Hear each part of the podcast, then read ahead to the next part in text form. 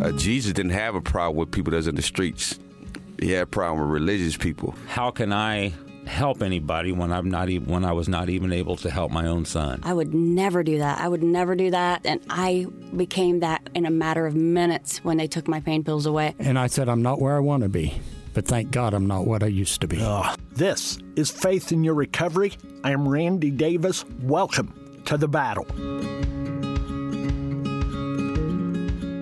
Welcome back to Faith in Your Recovery. We're glad you've joined us, whether this is your first time or you've been with us for each of our episodes. We're just glad you're with us today. Have a guest, Monica Grayson. Monica was episode four, and her voice was there in our intro. It was the single female voice that you heard. Uh, Monica, welcome. Good to have you back. Great to be back. Thank you. Uh, give us a little background. Tell us now, how long have you been clean? Um, I just celebrated seven years sober, uh, July, or sorry, June 24th. Awesome. Awesome. Okay, so go ahead. Let's back up. I know you've got a lot of things you're going to share with us here in a little while, folks. We we kind of brag about being all things recovery. Well, when we get into the meat of this, Monica has a has a skill, profession, experience. She's going to share with us a lot of things about harm reduction, about addiction, uh, some of the myths that go with all of that. But we're going to update you again, so you you're welcome to go back to episode four. It was a year ago. It was August 1st, 2022. But give us about 10, 15 minute update here, Monica. Tell us your story of old. Okay. So um, I used for 25 years, and it started out with me actually dabbling and getting into um, like my cousins, like what beer bottles that they had alcohol in, stealing cigarettes, um, just whatever. You know, I, I at an early age when I look back now, I I can see the signs of you know I was headed down the wrong road.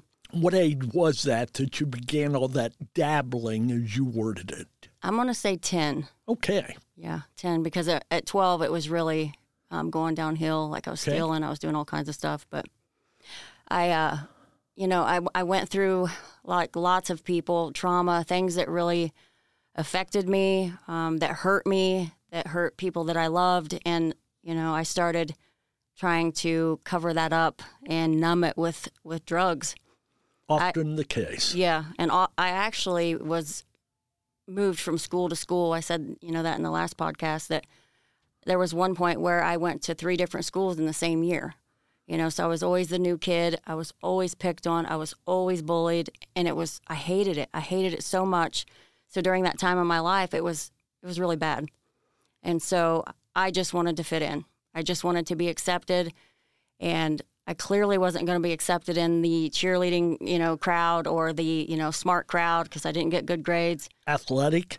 No, not not at that time. Okay. Um, but I found a crowd that was always off off to the side, you know, real sneaky. You know, they were smoking cigarettes. They were doing doing the drugs, and so that's where I I, I ended up. And I- Found a home with Yeah. them because they accepted you. Mhm. Yes. Yep, yep. And we were all just kind of, I think, for the most part, running from the same thing.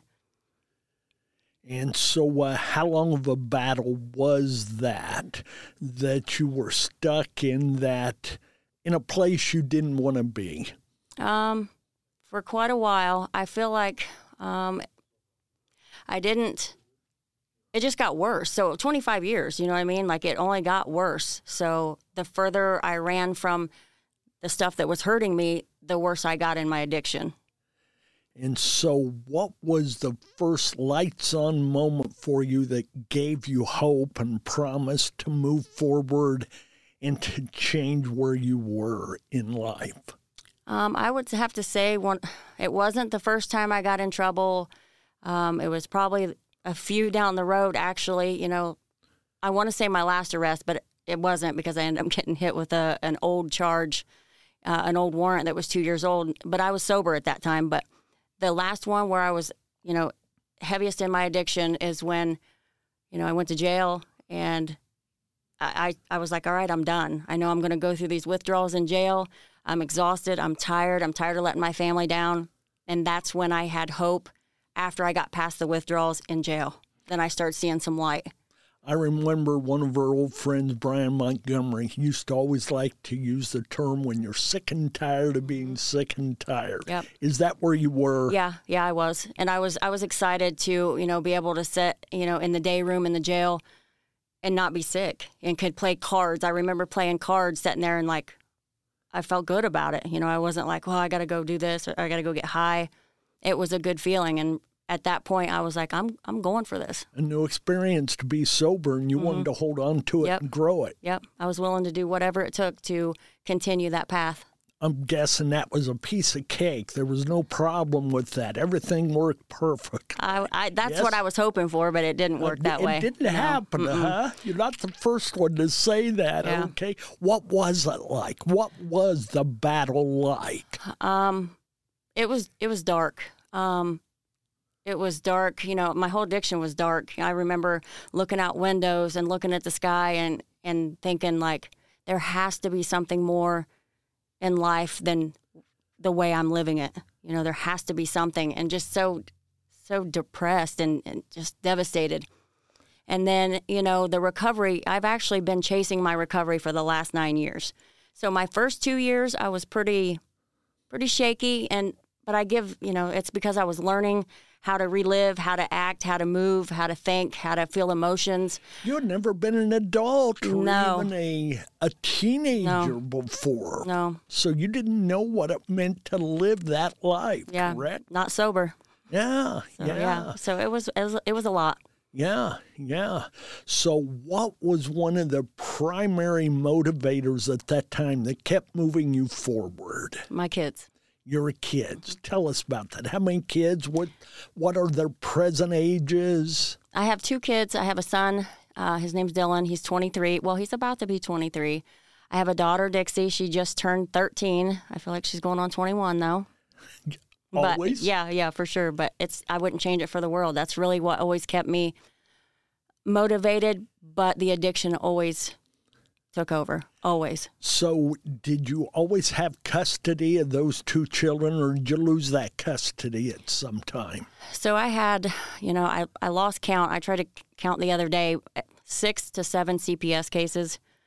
Um, and I lost, you know, when I went to Dayton the last time, um, I'd left my daughter, my four year old daughter at the time. Now, when you say you went to date, and you and I get that, but so our folks will know that was to buy drugs. Mm-hmm. Yes. That was the place Yes. to go at that. The city is what we called it. So that we knew was it the was Mm-hmm. big market. So, and I never, never went. I always thought it was the dumbest thing because everybody, anybody from Indiana that took the Highway 49 to Dayton always got pulled over, always got busted. So, but, you know, I feel like God had a plan for me and it was my time to be done. So I'd left my daughter with the downstairs neighbor that I didn't know barely and she didn't know at all. And I went to Dayton and we got arrested on the way back. And that's when I went to jail. And I, I didn't see her again for five years after that. She was how old when you lost her? 4 4 So from four to nine, Mm-hmm. Yep. you did not see her. No, and that was the hardest hardest battle that I ever had to go through because my kids are all they, they mean everything to me and not having them and then having having to deal with that sober. Man, it was tough. That was the hardest thing I've ever done. So, do you now have custody of Dixie? Yes. And how long have you had? Yes, absolutely. Um, my cheeks hurt from smiling right now, but yes, I've had her. We're, we're about to celebrate six years that I've had her back, and I, I have complete custody of her. You know, there's no other um, joint custody, which is amazing. So, You know, I know you well enough. I know Dixie well enough to know that this season's very special to you guys. this is ball season. Oh, yeah. And the two of you can often be found at the Diamond. You were Yes. telling me how many leagues, what she involved with? She she really grew this year. Like I mean, she's been in it since t-ball, but this year I really seen a change in her. Like she played every position. She had three ball leagues this summer um, that she played with. You know, two, two. There was a senior league which is 18 all the way up to 18. So she's 13 playing with 18 year olds. and then she had a junior league um, in a smaller town, and then she played for who we normally play for for a junior league. So she had three leagues this year, and she got championships for one of them. So Dixie's doing quite well, and so's mom. Yes, and she actually hit a home run over the fence this year. I was so excited. and Dylan, tell us where he's at in life and what's going on with him. Mhm. Dylan, he's you know he's 23. He's going through you know life and trying to deal with life, but he went through a little bit of I'd say about a year of his substance use. You know where he um, was dabbling in meth and, and fentanyl, and that was a hard time for me too. That was the first time that um, the you know the direction was turned from me to someone else. Like it was always about me. It was always about my addiction, my recovery, and then it wasn't.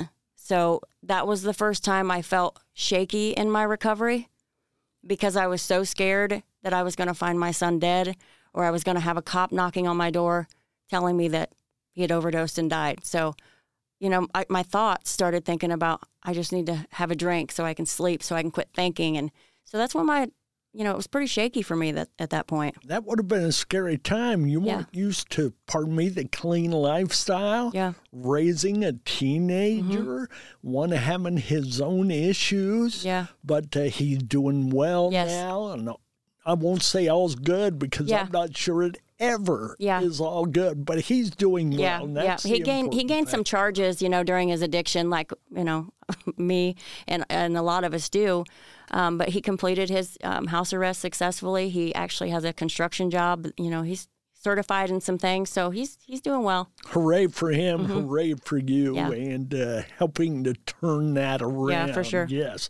Uh, let's jump forward. Mm-hmm. If folks want to pick up on more of the details of your story, go back to episode number four of Faith in Your Recovery, and you can get the whole story because the direction we're about to head.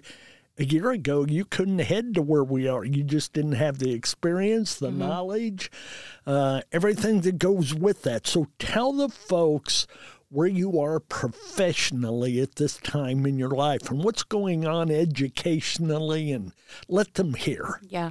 I, I mean, I have a lot going on. I like to keep my, my hands and feet in a lot of things, and education and, and knowledge, you know, continuing to gain knowledge is important.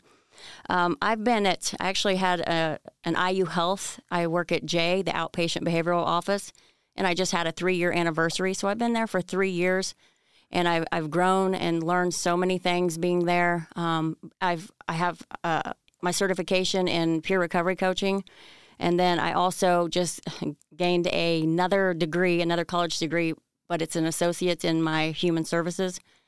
So I've got a lot going on. I've, I'm Narcan trained, which means I can, you know, train groups of individuals how to administer Narcan. We want to talk about Narcan here in just Mm-hmm. a little while, but when you say you're employed at IU Jay, Mm-hmm. folks, that's Jay County Hospital Mm-hmm. located in Portland, Indiana, should you question the Mm-hmm. the geography of all of that.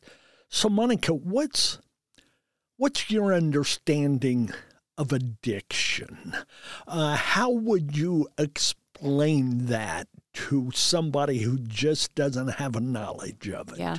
You know, I even have sometimes I have individuals that come in that need are seeking assistance um, with a substance use disorder that don't understand their own addiction.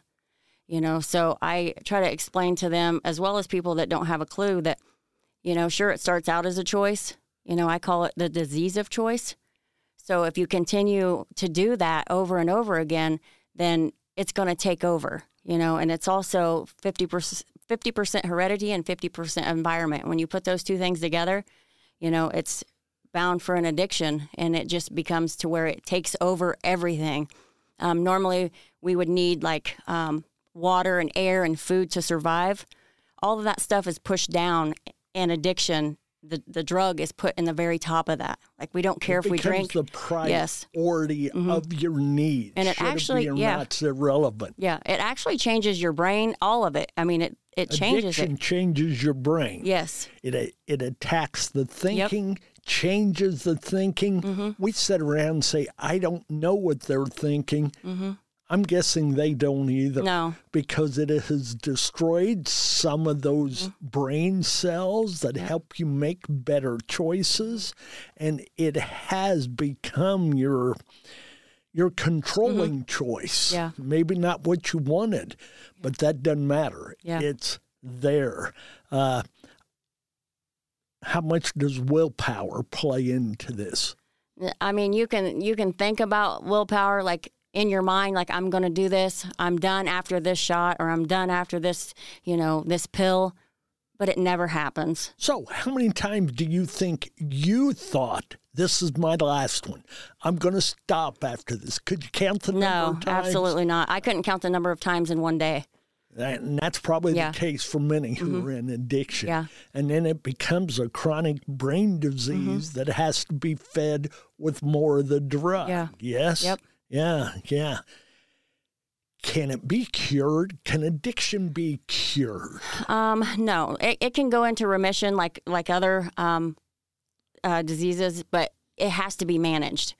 Like I have a program that I work. Everybody's program is different. What works for me will not work for them, but you continually have to do something for your your recovery. So, just like diabetes or heart condition or cancer, you can manage it. You can't necessarily cure it. Right. or you cannot cure the addiction. Yeah. Okay. Okay. Thank you for that. Uh, we've already talked about the the changes in the brain. I I like what you said because I too believe it is certainly a disease that's set off by a choice. Mm-hmm. And then it comes, and you said it in so many words critical for survival. You talk about water and air and those mm. elements we must have. Yeah. It's a must have Yeah. for folks once they get mm-hmm. to a certain spot in their addiction. And we actually go a long time without any of that stuff, without food, you know, without water. Of course, we have air, but you know, we don't. We would, if we could choose between drugs and air. I mean, we would choose the drug before the air. Yeah, understandable. Okay, so you've talked about addiction, given us a description. What does recovery? How would you define recovery? What does it mean? So recovery is is moving to a you know moving forward to a better state of living and health and just everything is better from the way you were living. So you know I never I never ate I never took care of myself I never went to the doctor I never did anything to take care of myself. So anything that helps you to be better to feel better to you know all all of that stuff mentally emotionally is recovery. So anything that you were doing before that was hurting you it doesn't have to be just substances. Anything that you were doing that was hurting you, now that you're not doing it, that's recovery. So, improved health, uh, well being, and Yes. quality of life Yes. all fit within that. Okay, okay. Where where do you see our biggest issue with drugs today, categorically? What kind of drugs, or how does that fit in your thinking and your experience? Well, you know, for sure, um, fentanyl. You know, fentanyl is is terrible, and I I tell people all the time that I couldn't imagine. I wouldn't be here today if fentanyl was on the streets when I was using like it is now. I would be dead.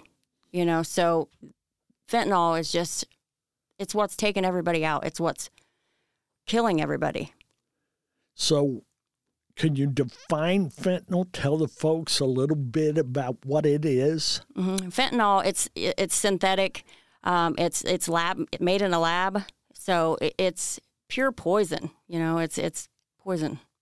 I've read that it's 50 to 100 times more powerful than morphine, Yes. which is oftentimes one of the strongest drugs they'll give us for pain in the hospital or late in life to help Yeah. ease that that passage or anything else. And uh, you know the illicit fentanyl that's used to uh, to be put in opioids or any place else. It's become very commonplace. There, you used the word in the very beginning, you dabbled. I don't think you can dabble today No. because it can easily be one and done. Yeah.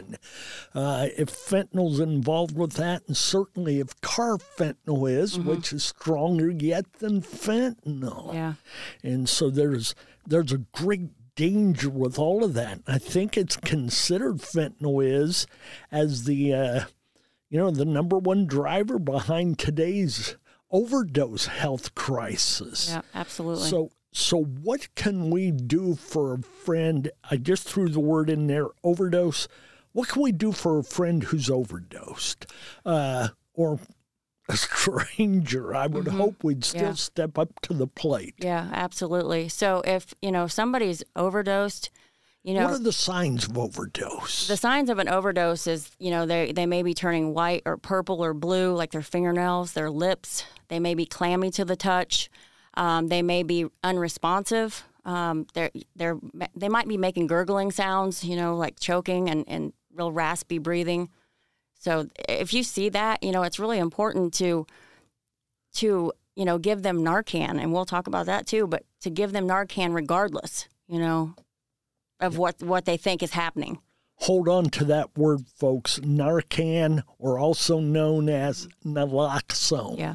And we will go back to that and tell you a little more of it in a moment or two. Uh, it, we're in a sad state here in our United States. The statistics say you're more likely to die from an overdose than a car wreck or gun that it's the number one killer of Yeah. so many, and that you know we've we've got to make some changes, Yeah, and that's it's why scary. we're here talking about it in part. Absolutely. Uh, okay, tell our folks a little bit about some of the telltale signs they might watch for in a loved one, a child, little pieces of evidence that they may be using drugs of some type. Uh, what might they see laying around, or just some visuals? So, you know, like with me and my addiction, you know, if um, somebody was to walk into my house, you would find, you know, burnt spoons um, or spoons gone completely. Um, I remember one time my mom was complaining. She's like, "Where's all my my big spoons at?" And I was just like, "Oh, you know, because I had taken them." Um, pop cans, we would use the, the bottom of pop cans to to fix our dope in and cook it in. So you can find halves of those, like a pop can cut in half. Um, you can find water bottles with the caps or just water setting around. Um, and then you can, if you, I know today, like with the kids and, and my daughter being 13, things have changed a lot. So there's different things now than the, than it was, you know, when I was using. We're always going to try to stay a step Yes. ahead of being Yeah, caught, and right? they're they're sneaky. So there there's some things happening where you're like, oh my gosh, I can't believe they had that hid there, or so Yeah, yeah. So, what are some of the signs that we might see by looking at someone that there's possibility they're on something? Uh, if I look you in the face or see you, Mm-hmm. what? Yeah, Well, it depends on you know the substance, but you know, as far, we're talking about fentanyl and opioids. The, if you look them in the face and you look at their pupils, and if you can't see those pupils and they're constricted, they're most likely on an opioid. Go ahead and say that again, what you just said. I want to make sure people get that with the pupils. So when you are under the influence of an opiate, fentanyl, heroin, stuff like that, um, your pupils will constrict to where you can't even see the black part of your eye, and so that's that's a real telltale sign. Um, people will talk real slow and real slurred, like just kind of like that, and then that's that's a telltale sign that they're on something that's sedating them. Heroin, fentanyl. They'll sometimes scratch their face a lot, rub their nose a lot because it makes you itch. Um, some of the other things is just um, if you see them wearing long sleeve shirts in the summertime, and I have to back up on that because our kids do that a lot. Our kids are wearing hooded sweatshirts in the summertime, and I'm like, why? So you know, it that's not always the case, but Sure, if you can be. Yes, if you see somebody that looks, you know, like they're lacking in their hygiene and they just don't look well, um, they have sores all over their face and they have a long sleeve hoodie on, they're probably trying to Why cover would they have long sleeves on? to cover the track marks and the scars from putting the needle in their arm. Track marks. Yeah. That's from putting the needle in. Yeah. It's that constant incision Mm-hmm. that can become infected or Yep. any number of Yep. things. Yeah, for sure. Okay, okay. Uh, what's one of the best ways to approach someone when we question, you know, I, I'm afraid Johnny or Susie, whatever the case may be, is into some things they shouldn't be in. How should I approach them? Well, definitely not in a, an accusatory manner. Um, if you see something that's off, then chances are there's, you know, if it's somebody like your kids or, you know, a loved one, you're going to notice something's different. And it's okay to have that open conversation with them politely and calmly and nicely and say, you know, I've noticed some things. You know, are you doing okay? Is there anything you would like to talk about? You know, without screaming and hollering and pointing the finger and accusing because that that doesn't work. There's a right way to discuss anything. Mm-hmm. And if they are into it, they're going to become confrontational. Mm-hmm. They're going to go into denial, and you're not going to get anywhere with the No. wrong approach in the beginning. Right, right. And if and for me, if I come with that attitude to my kids, then they're never going to come to me when they have a problem. So I try to leave that door of communication open without fear being there. Yeah, you might get, you know, a consequence or whatever, but come to me, you know, and talk to me and let me know. And, you know, I don't want them to be afraid to call me. I want the first person for them to think of that they want to call if something happens is mom. There's nothing easy about it, is there? From No. any side, their Right. side or the Yeah. parent loved one's side. Yep. Should it be a spouse or someone like that, even? Let's go back. We told the folks we'd go, we'd get into this. Let's talk a little bit about naloxone, about Narcan. Uh, Narcan's more the generic term for naloxone.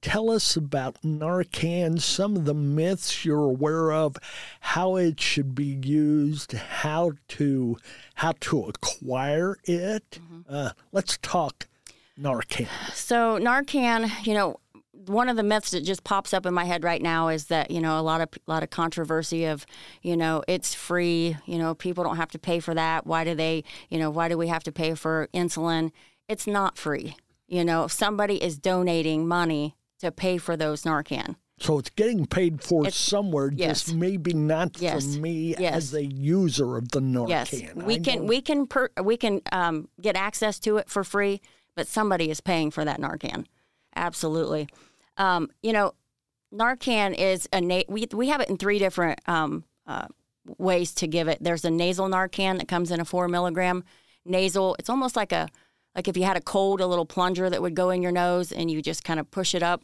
and it's a mist. Um, then we also have like uh, you can do it intermuscular, but we usually stick with the the four milligram um, nasal Narcan because it's easier and people aren't as scared of it. Um, and if you see somebody that's overdosing, you know, you can give them that Narcan regardless of what's really going on. They might be overdosing, they might be having a heart attack. We don't know. But you want to give them that Narcan regardless because you don't have time to decipher, you know, what's going on with that person. Well, what's going to happen if you give Narcan to somebody and it happens to be their heart or it's something totally other than drugs, opiates, or anything else? What's it going to do to them? Absolutely nothing. So the use of Narcan carries no. I'm going to use the word validity to someone who's not on drugs. Mm-hmm. Yeah. What if it's a child? What if it's four year old who gets a hold of it? and Any anybody anybody can have it. I told I tell my daughter, you know, if you my daughter knows how to administer Narcan. Like she knows every step, doesn't doesn't miss one. I've told her if you ever find me unresponsive or unconscious, get Narcan and give me Narcan.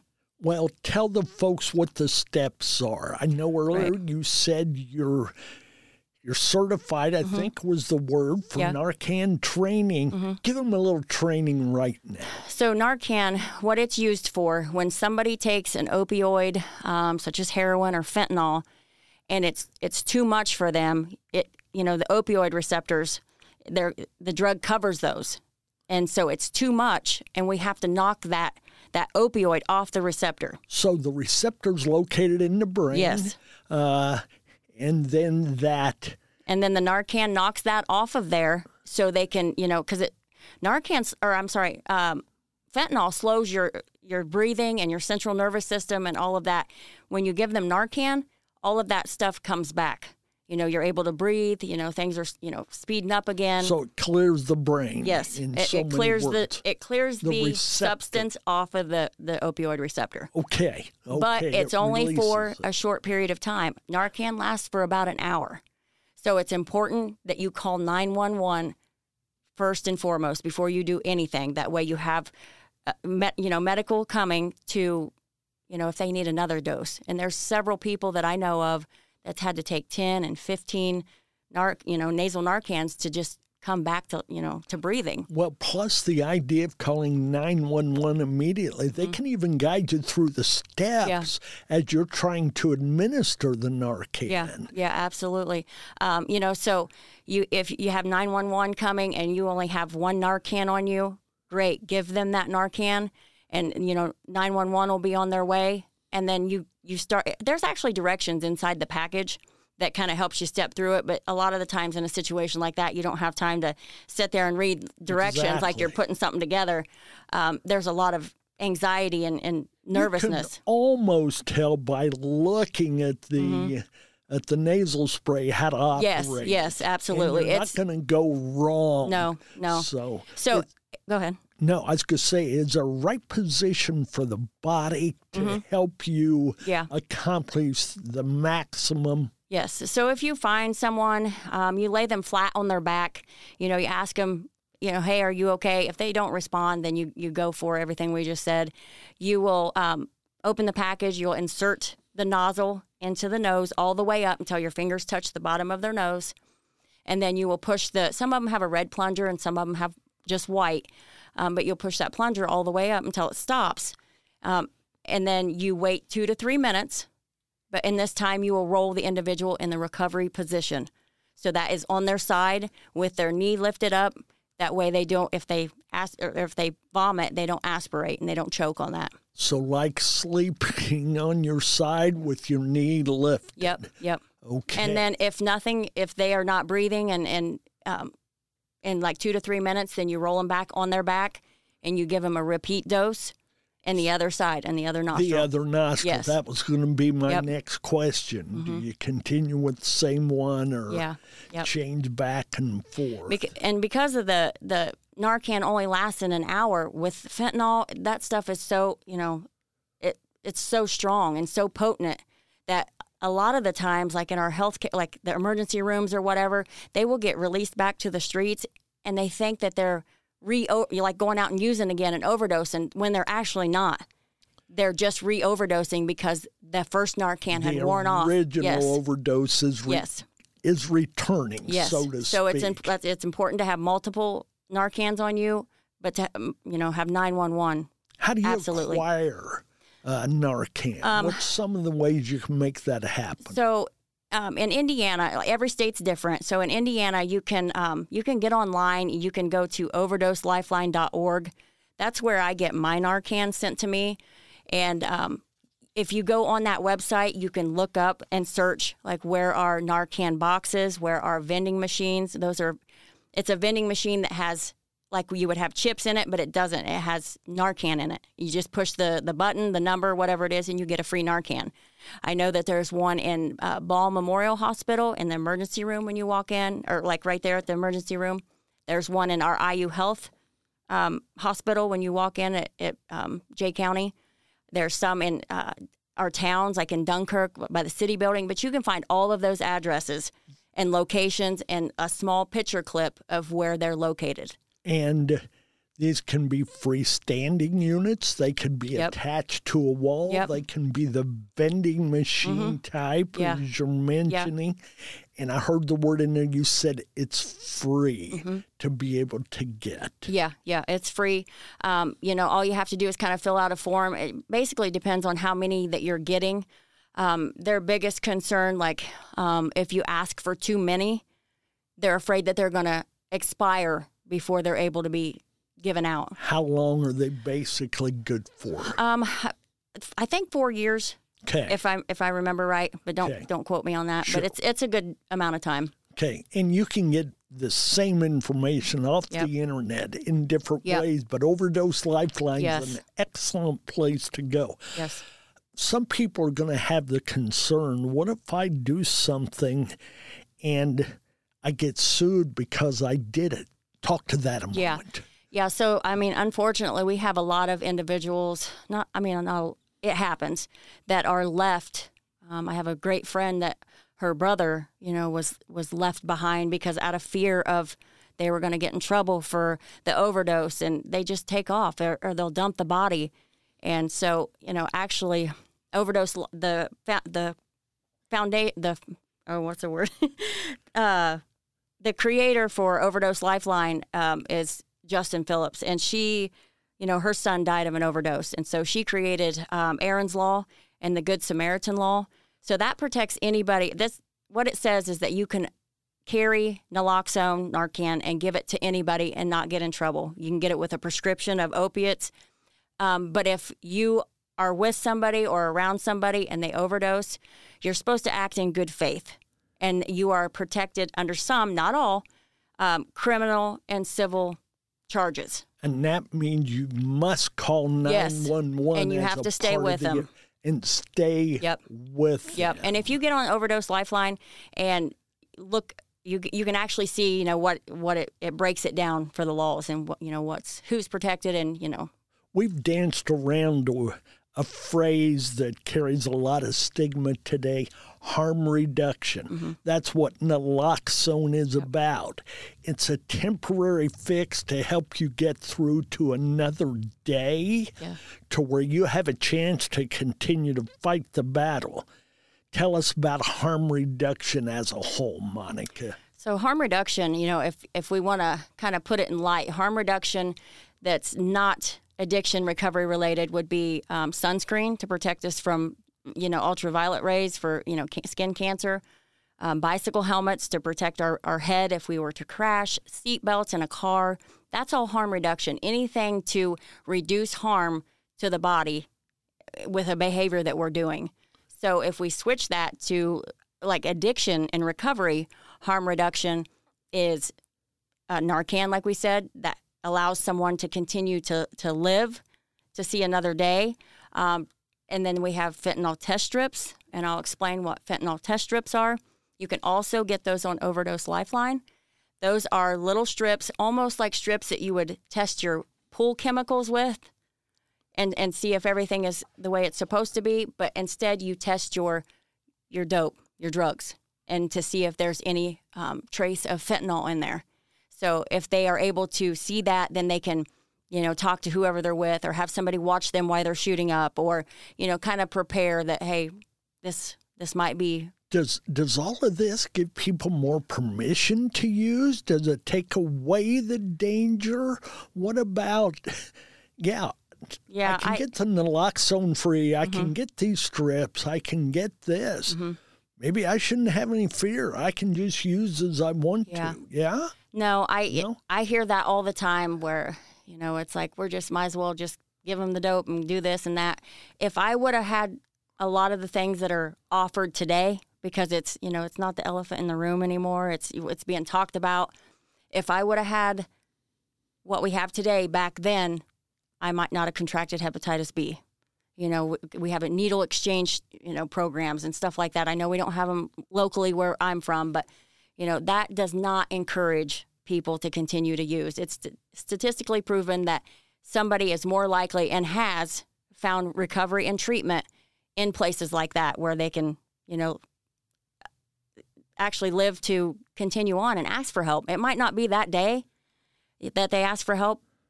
We give them another yes, chance. we give another chance. Yeah. They have to take the chance, but Yeah. at least we help provide it. Right.